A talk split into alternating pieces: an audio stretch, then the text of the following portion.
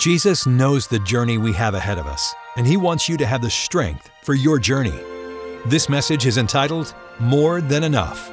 Here is Pastor Dale O'Shields. Oh God, we thank you for the privilege of prayer. We're so grateful that you allow us through the blood of Jesus and through the work that Jesus has done to actually come into the very throne room of heaven. It's hard for us to even imagine the reality of that, but Lord, it's true. You promised that we have direct access to you through Jesus Christ and by the shedding of his blood. You are our high priest. We come before you this morning and we bring all of our needs to the throne of grace. Lord, your throne is a throne of grace, it's a throne of mercy. And so we approach your throne this morning with confidence, Lord, knowing that you care deeply about every need in our life. Lord, there's so many needs that are represented online this morning for those who are watching and those present in the service this morning. Lord, the, the needs are many, the needs are different, but Lord, you care about each one. And not only do you care, but you're able to help us deal with each one of these specific areas of life.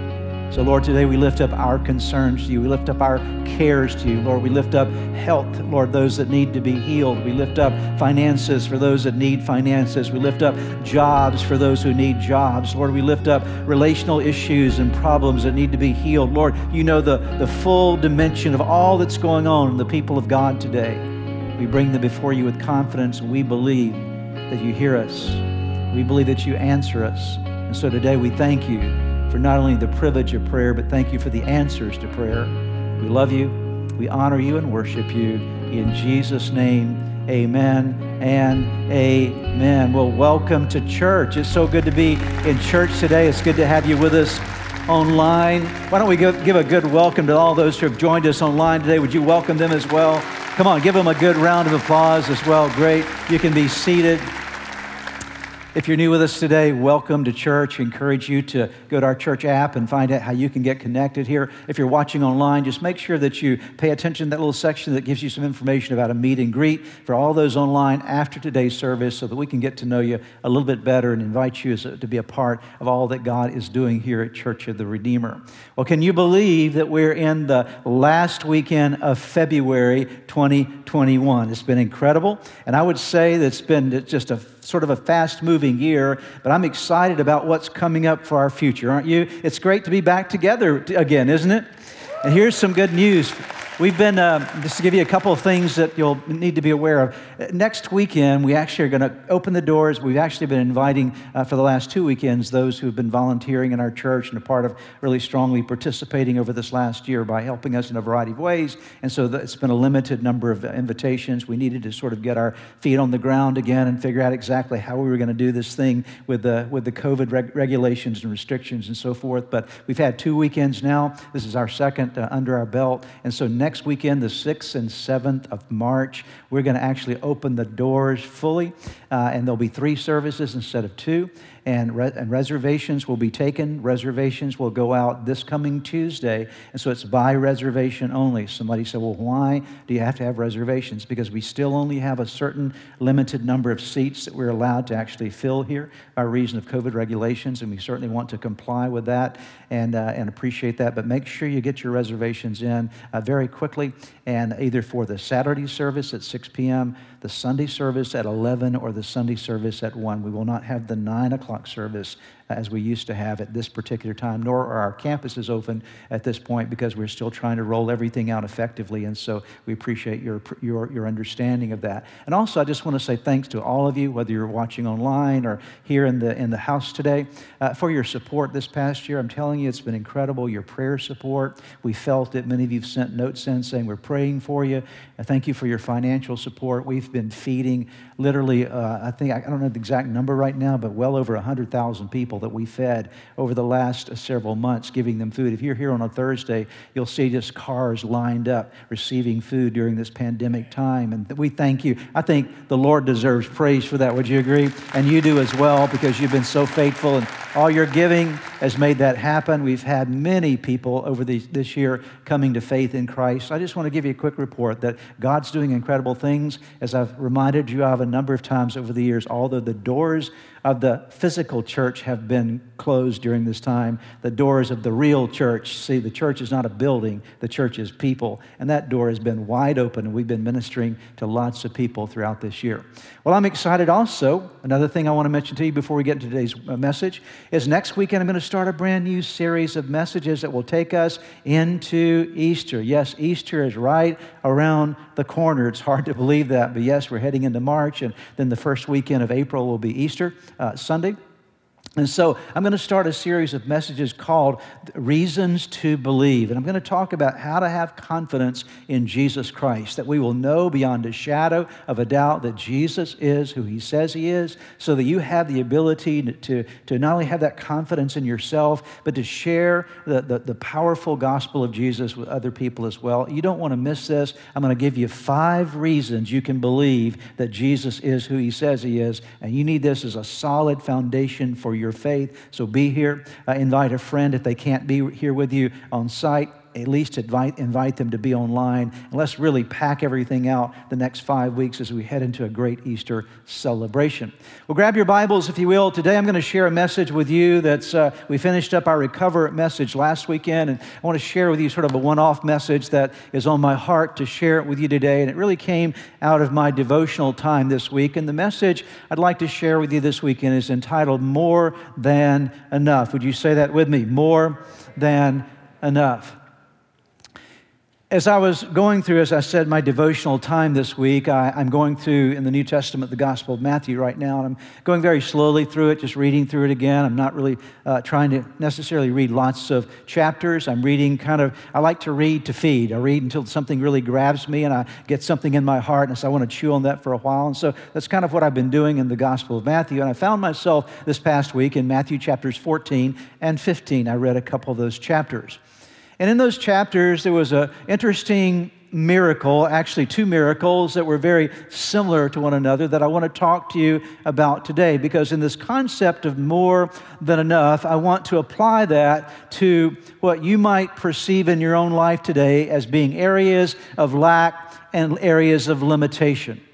Every one of us here today have some lack in our life, we have some limitations in our life. I don't know what your lack is. Maybe you're lacking some finances. Maybe you're lacking a job. Maybe you're lacking some friendships. Maybe you're lacking some sense of fulfillment in your life. But maybe there's something you're lacking right now that you could use more of. Or maybe there's some limit on your life right now. You feel like that you want to sort of ramp up the speed, but it feels like something is holding you back or something is restricting your forward progress, that you're lacking something or you're in a place of limitation. All of us experience these times in life, and the Bible has something to say to us about how to deal with lack and how to deal with limitations, and particularly in the two miracle stories that I want to share with you today from the Gospel of Matthew. The first one you will be very familiar with. You've heard the story before, I'm sure. The second one you may not be quite as familiar with. But both of these tell a similar story and provide for us a similar miracle that has transpired. Let me start with Matthew chapter 14, beginning in verse 13. It is the miracle of the feeding of the 5,000. Let me read for you. When Jesus heard what had happened, he withdrew by boat privately to a solitary place. Hearing of this, the crowds followed him on foot from the towns. When Jesus landed and saw a large crowd, he had compassion on them, them and healed their sick. As evening approached, the disciples came to him and said, This is a remote place and it's already getting late. Send the crowds away. A very important statement spoken by the disciples. Send the crowds away so they can go to the villages and buy themselves some food. Jesus replied, now what did they just ask him to do? Send the crowds away. Here's Jesus' reply to that. He replied, They do not need to go away. You give them something to eat. The response to that is in verse 17. We have here only five loaves of bread and two fish. Everyone say five loaves, two fish. Five and two. Bring them here to me, he said and he directed the people to sit down on the grass. Taking the five loaves and the two fish, and looking up to heaven, he gave thanks and broke the loaves. Then he gave them to the disciples, and the, the, disciples gave them to the people. They all ate and were satisfied, and the disciples picked up 12 basketfuls of broken pieces that were left over. The number of those who ate was about 5,000 men, besides women and children. So here's the feeding. It's called the feeding of the 5,000. It's a bit of a misnomer because it's only counting the men, 5,000 men, plus women and children. Obviously, that crowd would have been a, large, a lot larger, perhaps 15 or 20,000 people that were fed by this miracle that day. Now go with me to Matthew chapter 15, and I'm going to read to you the story of the feeding of the 4,000. It's a different miracle, but very similar to the one we just read. We're in chapter 15 of Matthew, verse 29. Jesus left there and went along the Sea of Galilee. Then he went up on a mountainside and sat down. Great crowds came to him, bringing the lame the blind, the crippled, the mute, and, and many others, and laid them at his feet, and he healed them. The people were amazed when they saw the mute speaking, the crippled made well, the lame walking, and the blind seeing, and they praised the God of Israel. Jesus called his disciples to him. Now remember, this is after the feeding of the 5,000. It's a different story here. Jesus called his disciples to him and said, I have compassion for these people, and they have already been with me three days and have nothing to eat. I do not want to send them away hungry, or they may collapse on the way. His disciples answered, Where could we get enough bread in this remote place to feed such a crowd? How many loaves do you have? Jesus asked. Seven, they replied, and a few small fish. So five and two, seven and a few. Say it with me. Five and two, seven and a few. It's my greatest rhyme for the day, okay? Working on being a rapper, I guess, right? so, five loaves, two fish, seven loaves, and a few fish. Two different miracles. He told the crowd to sit down on the ground. Then he took the seven loaves, again, this is the second story, and the fish, and when he had given thanks, he broke them and gave them to, his, to the disciples, and they in turn to the people. They all ate and were satisfied. Same phrase that you found in the other story. Afterward, the disciples picked up seven basketfuls of broken pieces that were left over. The number of those who ate was 4,000 men, beside women and children. So 5,000 men plus women and children in the first story, 4,000 men plus women and children in the second story. First story, five loaves and two fish. Second story, seven loaves and a few fish. Different stories.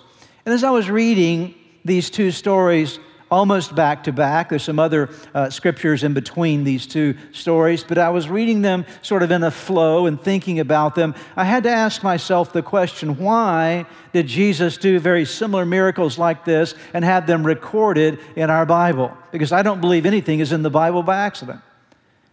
I don't believe anything's in the Bible in terms of placement by accident. Somehow, God said in chapter 14, you need to hear this story about the five loaves and the two fish. And then he says, and by the way, I need to tell it to you again in the, in the next chapter because there's something that I really want you to get. So it really struck me that there in these two back to back chapters that we had a similar miracle presented to us by Jesus. And so it, it made me stop and say, what's the lesson here? What is it that we need to learn? Why two similar stories? What do we need to take from this? Jesus was obviously trying to teach us something. As I spent some time reflecting upon these two stories, there were six things that came to my mind that I believe are vital lessons. I don't propose to say that this is an exhaustive list of lessons that you get from these two miracles. Lots of the Word of God is rich and full, and so many things you can get from it. But there are six things that I want to share with you that I reflected upon as I studied these two miracles. So let's dive in together. Everybody ready?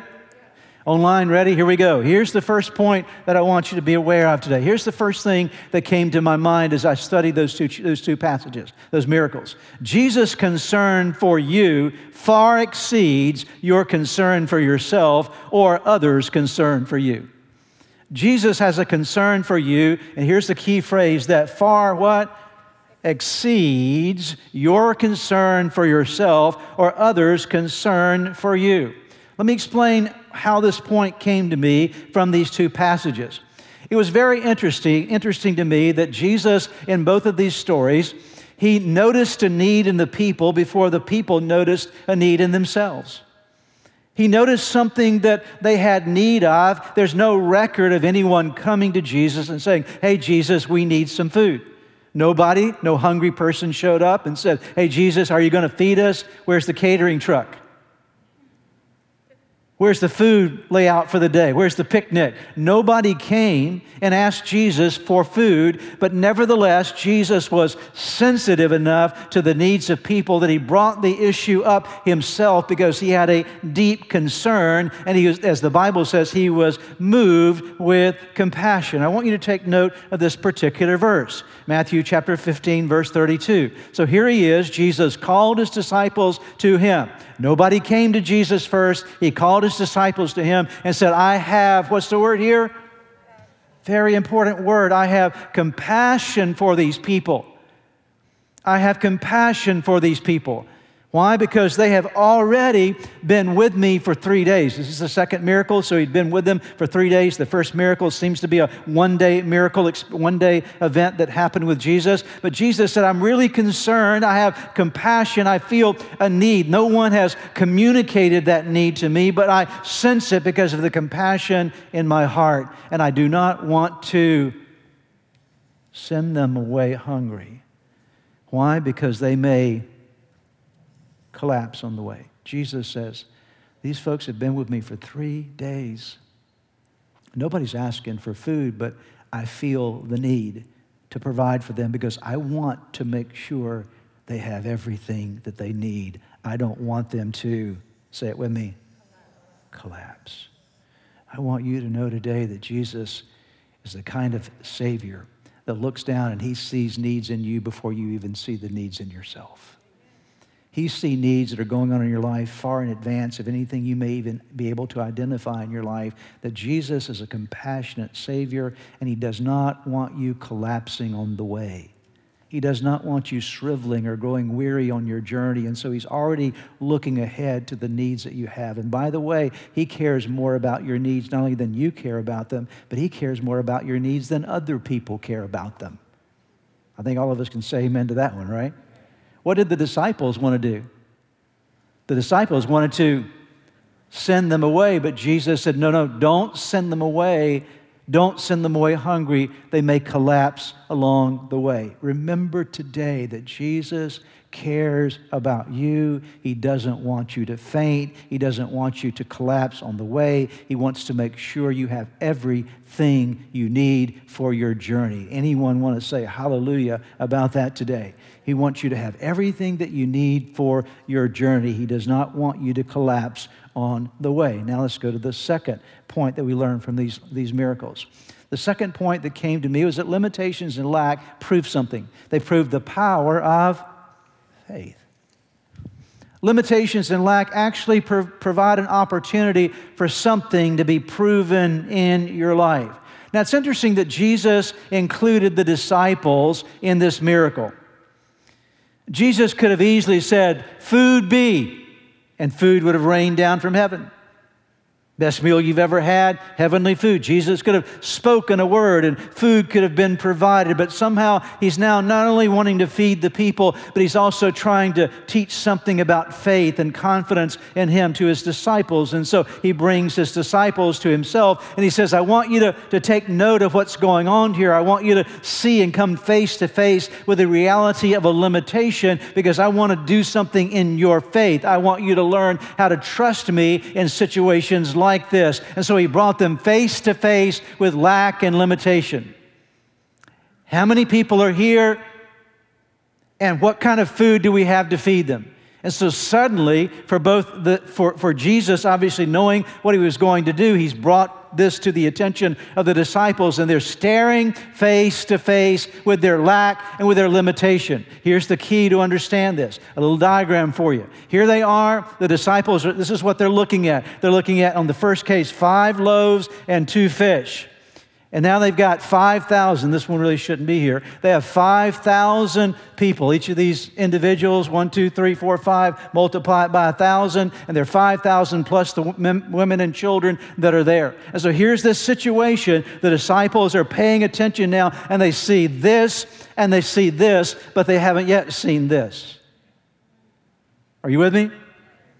They see this and they see this, but this is, they're blinded to the central element of what Jesus is trying to teach them, what he wants them to understand in this set of circumstances. And I think that's where a lot of us live our lives. We look at over here what we identify as a great deal of lack we have a situation in life and we look and say, My goodness, I don't have this and I don't have that, and I seem to be limited there, and this isn't working very well for me, and, and I really need all of this to do this. And so our focus is from here to here. But I want to let you know that God wants to change your focus from here to here to here to here to here. And that was the whole story for them. He's trying to help them to understand that in their situation, there is a God gap that only God can fill. And the same is true for you and me that when we're looking at lack and limitation, and this is going to be the reality of your life from now on until you die, you're going to always face times of lack and times of limitation. It doesn't matter where you get to in life, you're going to always face something that you're not going to have enough of and you're going to be limited by. All of us as people just living in this world, we deal with lack and we deal with limitation. And so for most of us, we spend all of our time looking at the lack, looking at the need, looking at the lack, looking at the need, but we as believers, we as disciples need to now insert something else into the equation. And what you and I need to insert in the equation is the faith to know that God can fill every gap.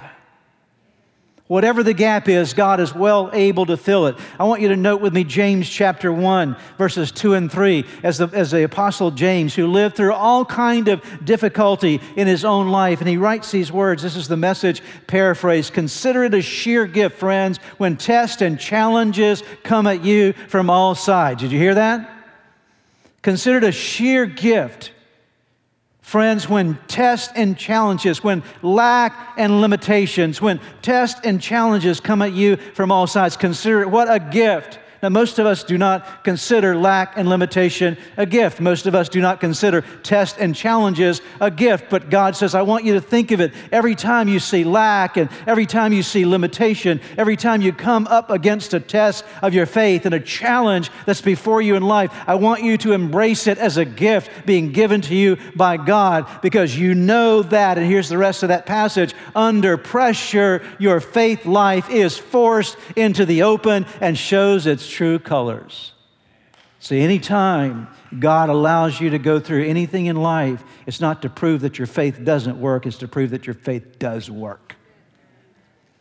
And that's exactly what Jesus was trying to teach these disciples. To help them to understand look, yes, there's lack, and yes, there's limitation, and yes, there's this huge need over here, but I want you to live your life with inserting something in the middle, and what you insert in the middle is having faith in the God who is able to fill the gap. Here's our next third point. When your faith is challenged, acknowledge your limitations and lack, but don't what? Don't what? Don't stop there. Look for your. I know it's been a while since everybody's been in church, but it's okay to say amen in church. It really is. It's okay to talk back to me, even if you sound a little bit muffled through your mask. That's all right. It's, we'll, we'll pray for the interpretation, okay? But we want to hear from you. Everybody say, stop looking at the lack. Come on, say it with me. Start looking for the little. Stop looking at the lack. Start looking for the little. See, most people look at the lack and the limitations and the need and they stop right there. Well, there's no way this will ever work. I'm not sure how we're going to handle this. Boy, this marriage is never going to get fixed. I'm never going to get a job. I've tried for the last year and nothing seems to, it's never going to happen for me. And you just fill in the blank with all the ways that we just stop right there between the, the lack and the limitations and the need, and we stop there. But it's something interesting that Jesus does here in this story. He asks the disciples to find something And notice what it says here we have here only five loaves of bread and two fish. Here's the key word only, okay? Anybody ever said that before? Well, yeah, I got to pay this bill, but I only have. I've got to deal with the situation, but I don't feel like I, ha- I only have enough strength to, to just barely make it through. I'm not sure I'll be able to handle it. And so we, we insert the only. We have here only, only five loaves of bread and two fish, they answered. This is in the first scenario. Let's go to the second scenario and see what's. How many loaves do you have? Seven, they replied, and a few what were they focusing on? The only and the small, the only and the small. And by the way, dear ones, that's exactly what you and I have a tendency to do in our life. We have a tendency to focus on the bigness of the need and the smallness of our resources. But when it comes to God, He wants you to flip everything around and instead of looking at the bigness of your need and the smallness of your resources, He wants to look that cause you and I to look at the bigness of our resource, even though it may seem small, sufficient enough for whatever need might be in your life. And you have to look if you're going to see something. Do you know that when Jesus said to the disciples, What do we have here? We've got to feed these people. What's in the crowd? They had to go look for something, right? They had to search through the crowd, and they finally found, in the first case, a little boy with five loaves and two fish. I'm not sure exactly how they got him to Jesus. I'm not sure if they tied him up and drug him there. I'm not sure what they did.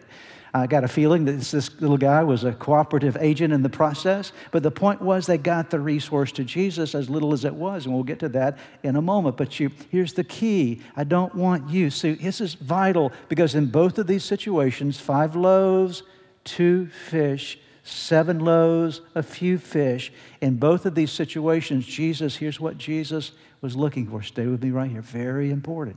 Jesus was looking for one simple thing. He was looking for a seed for a miracle. That's all he needed. I need a little seed to plant here, and I want you to be involved in it.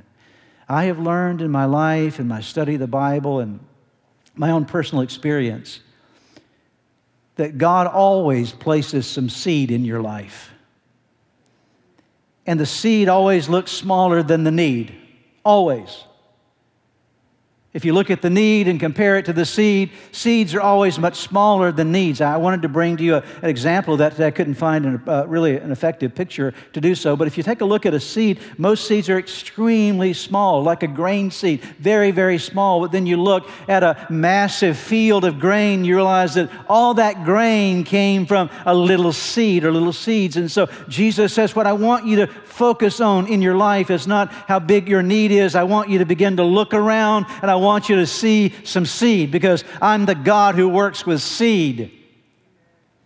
I take little things and I turn them into a lot. And so I want you to find some seed because the seed is the very thing that is going to meet your need. I'll give you a couple examples of this from the Old Testament as quickly as I can. The first one is found in 1 Kings chapter 17. We're not going to read it. I'm going to tell you the story. It's a story of a man by the name of Elijah, one of the prophets of God. And he was running from, from uh, Ahab and Jezebel. He's been living by a brook, and ravens, birds have been feeding him for a particular period of time. And then the brook dries up, and then God says, I want to send you to a little city by the name of Zarephath, and there's a widow there that's going to take care of you since the brook is dried up. You can read again about this in 1 Kings chapter 17. And so think about it. Elijah the prophet goes to this little city called Zarephath, and there is a widow that is there, and she's gathering up a few sticks, getting ready to bake some bread. And she explains to the prophet, Yeah, I'm going to bake my, I've got a little bit of flour, and I've got a little bit of oil, and I'm gathering the sticks because I'm going to bake,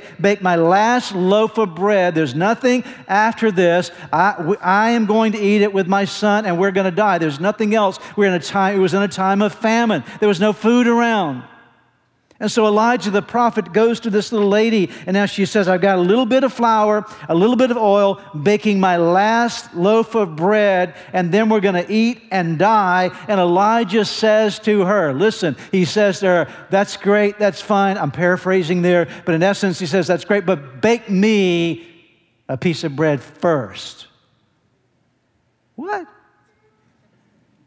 this wonderful man of God, and you're telling this poor white lady he's about to, to eat her last loaf of bread with a little bit of flour and oil, but that was her seed. And he was saying, if you'll trust God with your seed, God will meet your need. Are you with me? If you'll trust God with your seed, it's going to require some faith for you to bake me that piece of bread first. But bake it first, and here's the promise of God if you'll bake the bread for me first, if you'll give that first fruit to me as I'm a representative of God, wasn't a selfish thing that Elijah was doing. He was, he was setting this lady up for success. He was setting this lady up for a future. But she had to do, see, every farmer understands your future is in your seed. Amen? You don't waste your seed. Your future is in your seed. That's your destiny.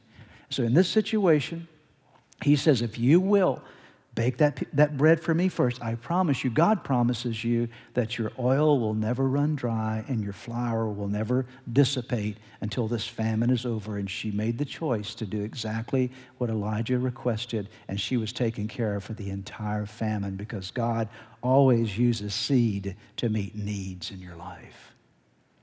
second story is found in 2 Kings. It's the story of a man by the name of Elisha, the, the successor to Elijah, and it's a similar story. Elisha is, uh, is, is, is addressed by a lady who's lost her husband, who's one of the prophets as well in the, uh, in the school of the prophets of Elisha. And so this lady had lost him. She's now a widow as well. And, and, uh, and the man had left her, her husband had left her with a lot of debt. And so to pay off all of her debt, all of her creditors were asking for the money. She did not have enough money to pay off her debt, so she's going to have to sell her son into slavery. This is found in 2 Kings chapter 4 if you want the reference for that. And so here she is. She comes to Elijah, Elisha and says, What am I going to do? And Elisha asks her one question. That one question is found in verse number two. Tell me, what do you have in your house? Look around, lady. It's, you said that you're, you don't have anything at all. You've lost all of your resources. The only thing you can do now is sell your son into slavery. But before you do that, I want you to go back to your house and I want you to look, go through every cupboard, every place you can look, and I want you to tell me what do you have in your house. She could easily tell him what she didn't have. What she couldn't do was tell him what she did have. And so she goes back and looks and says, Well, I've got a, I've got a little bit of oil left. He says, That's all we need. Go to your neighbors and borrow as many vessels as jars as you can and get as many vessels and jars, bring them back, and now begin to take that little bit of oil, that's your seed, and start pouring it out into the jars. And, and the promise is God's going to, as long as you keep pouring and as long as there's a jar available, there's going to be oil after oil after oil that will flow, and then sell all the oil and pay all your bills and live off of the money that's left over. And she had plenty. Why? Because she knew what to do with her seed. Are you hearing me today? So important. So I would ask you to think about it in your life. What, what kind of seed do you have? You've got a big need, but what do you have in your life that God can use to meet that need? You may not think it's there. You may only be able to see what you lack. What I want you to be able to see, what God more importantly wants you to be able to see, is not what you lack, but what you actually have available as a seed that He can use through your faith. The next one, number four, we got to move through these quickly. The fourth thing is giving your seed is the key to God meeting your need. Wow. None of us really like that word, do we? Giving your seed is the, what is it? Is the key to God meeting your need. Your seed never does you any good if you hold on to it. Seed doesn't work unless it's planted in the ground, right? That's the only way seed works. I want you to notice what Jesus said once they discovered what they had. He said, Now that you've discovered some things in your house, do what? Or, or in, the, in the crowd, what? Bring them to me. Bring them to me, he said. And so they brought the five loaves and the two fish and they gave them to Jesus. They brought the seven loaves and the few fish and they brought them to Jesus. They put them in the hands of Jesus. And that's what you and I have to do. We have to give them up and put them in the hands of Jesus. That little boy gave over his lunch. Think about the faith, not only of the disciples, but the faith of that little boy.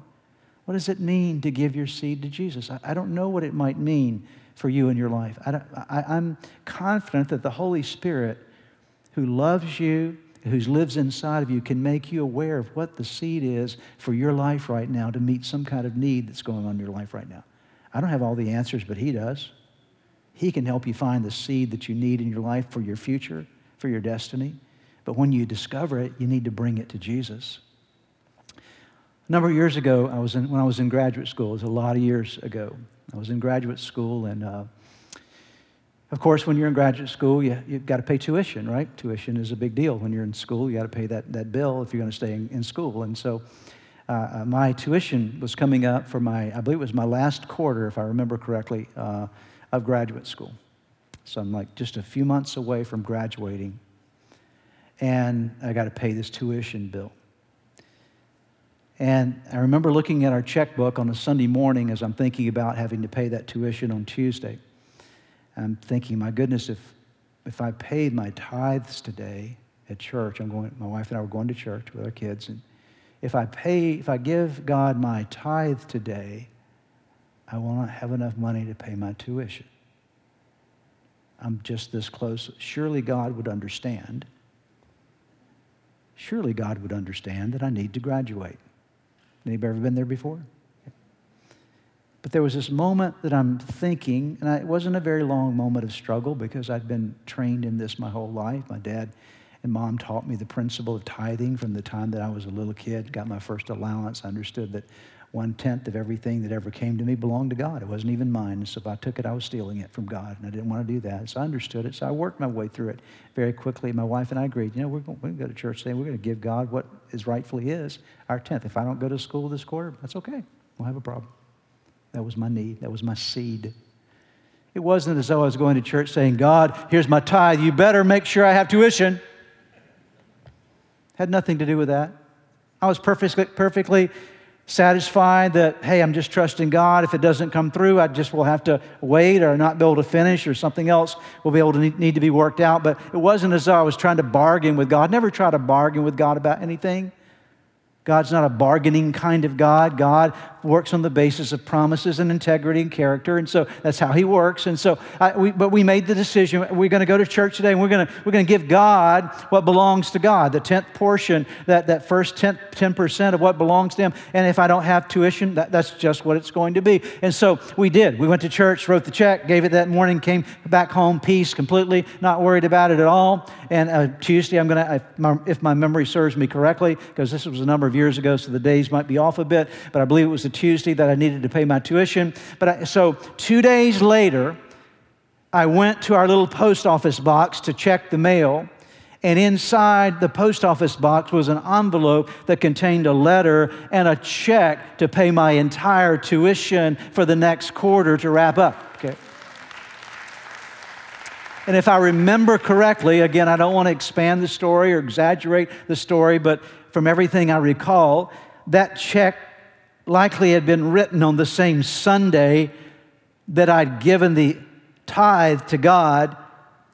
And by, the, by Tuesday, it had arrived in our mailbox so that I had the money that I needed. And I will tell you something God knows how to take seed and multiply it. Okay. Are you with me today? Very important. But you have to bring it to Him vital, extremely important. Let's go to our next point. I got three minutes to give you two points. All right, here we go. Gratitude for what you have must replace grumbling, over what you don't have. That point should be a message in and of itself. In both of these stories, gratitude was involved. Look at, if you will, at chapter 14, the five loaves and two fish. Taking the five loaves and the two fish and looking up to heaven, what did he do? He gave thanks. He gave thanks over the little. He gave thanks. So I don't, it's not much, five loaves and two fish, but Father, I thank you for what I do have. The same is true in the next miracle. Then he took the seven loaves and the fish, and when he had given thanks. We ain't given thanks. Please, please, please, please, please don't bypass this point. Part of living by faith is living in an attitude of gratitude. Give God thanks for what He brings into your life. Thank God for your seed. It may look like very little, but it's sufficient in the hands of God. And the last point that I want to share with you today is this remember. What does remember mean? Don't forget. Remember. Remember, remember, remember, remember. If you don't understand that word in English and you speak Spanish, it is recuerde, okay? Remember. Remember, Jesus is a more than enough Savior. Can I have an amen right there, okay?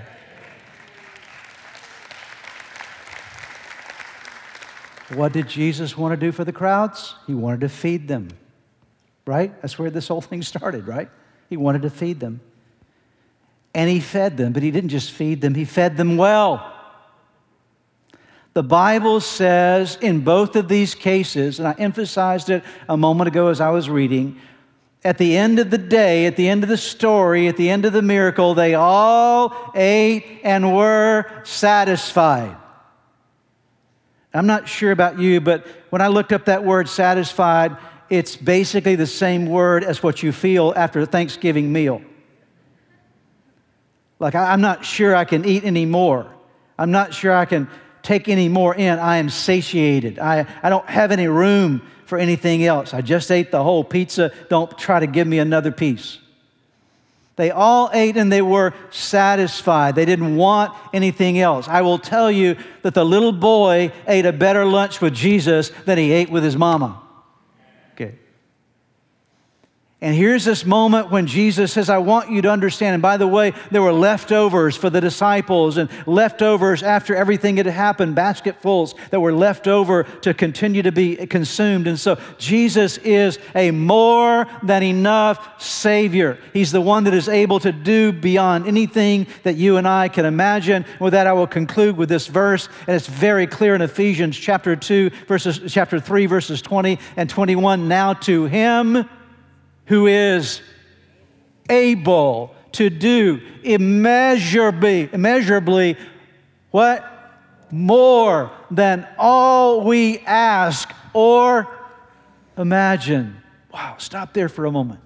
Now, to Him, Jesus, who is able to do immeasurably more than all we ask or imagine, according to whose power? His power that is at work within us. To him be glory in the church and in Christ Jesus throughout all generations, forever and ever. And all the church said, Amen. Amen. That's the Savior that we serve. So, in your life today, what do you need? What is, what's your lack? What's your limitation? Whatever it is, I want you to know that Jesus is a more than enough Savior. Would you bow your heads with me as we pray? Lord, we thank you today for the privilege of being able to study your word. We're grateful for the word of God and what it teaches us and how it encourages us. And I pray by your divine power and by your wisdom that you'll show each one of us today the seed that we have in our lives that you've uniquely designed to meet the need as we give it to you with a grateful heart knowing that you're able to do it exceedingly abundantly above anything we can ask or imagine by the power that is at work in us through Jesus Christ. We thank you for it. In Jesus' name. I would like to close today by giving you an opportunity to ask Jesus to be the Lord of your life. Would you pray with me right now? Right where you are, just simply bow your head with me, and I'm going to give you a prayer to pray, and you can simply speak this prayer out, whisper this prayer out, and from the sincerity of your heart, call upon God, and I promise you that He will hear and answer you. So let's pray together. Start by simply whispering the name Jesus. Let there come uh, from your heart just the declaration of His name. Say, Jesus, I know that, that I am a sinner, that I have fallen short with you. I'm sorry for all of my sins. Jesus, I believe in you. I believe that you are God's Son. I believe that you are the Savior of the world. I believe that you died on the cross for my sins. And I believe that you rose from the grave, that you are alive today. Now pray these words. Say, Lord Jesus, come into my heart. Come into my life. Forgive me of my sins. Give me a new start in you. I commit my life to you. In Jesus' name, amen. Now, if you prayed that prayer with me, I want to encourage you with a promise from God's Word that says that when we call upon God's name, we call upon the Son of God, there is salvation that comes to our lives. He changes us from the inside out, and you become a new creation. All things pass away, all things become new. And that's exactly what has happened to you today. Your next step really is to make sure that you get into a good Bible believing church and you begin to study God's Word, get God's Word in you, and to make sure that you get a copy of the Bible if you don't have one and begin to read it. Spend some time every day in prayer. And I would encourage you also to check out the resources on our website that will help you to get going in your relationship with Jesus. You can find them at church-redeemer.org. Get those into your hands. Get started in your new life with Jesus Christ. Thanks again for joining us today. May God bless you, and we look forward to seeing you next time.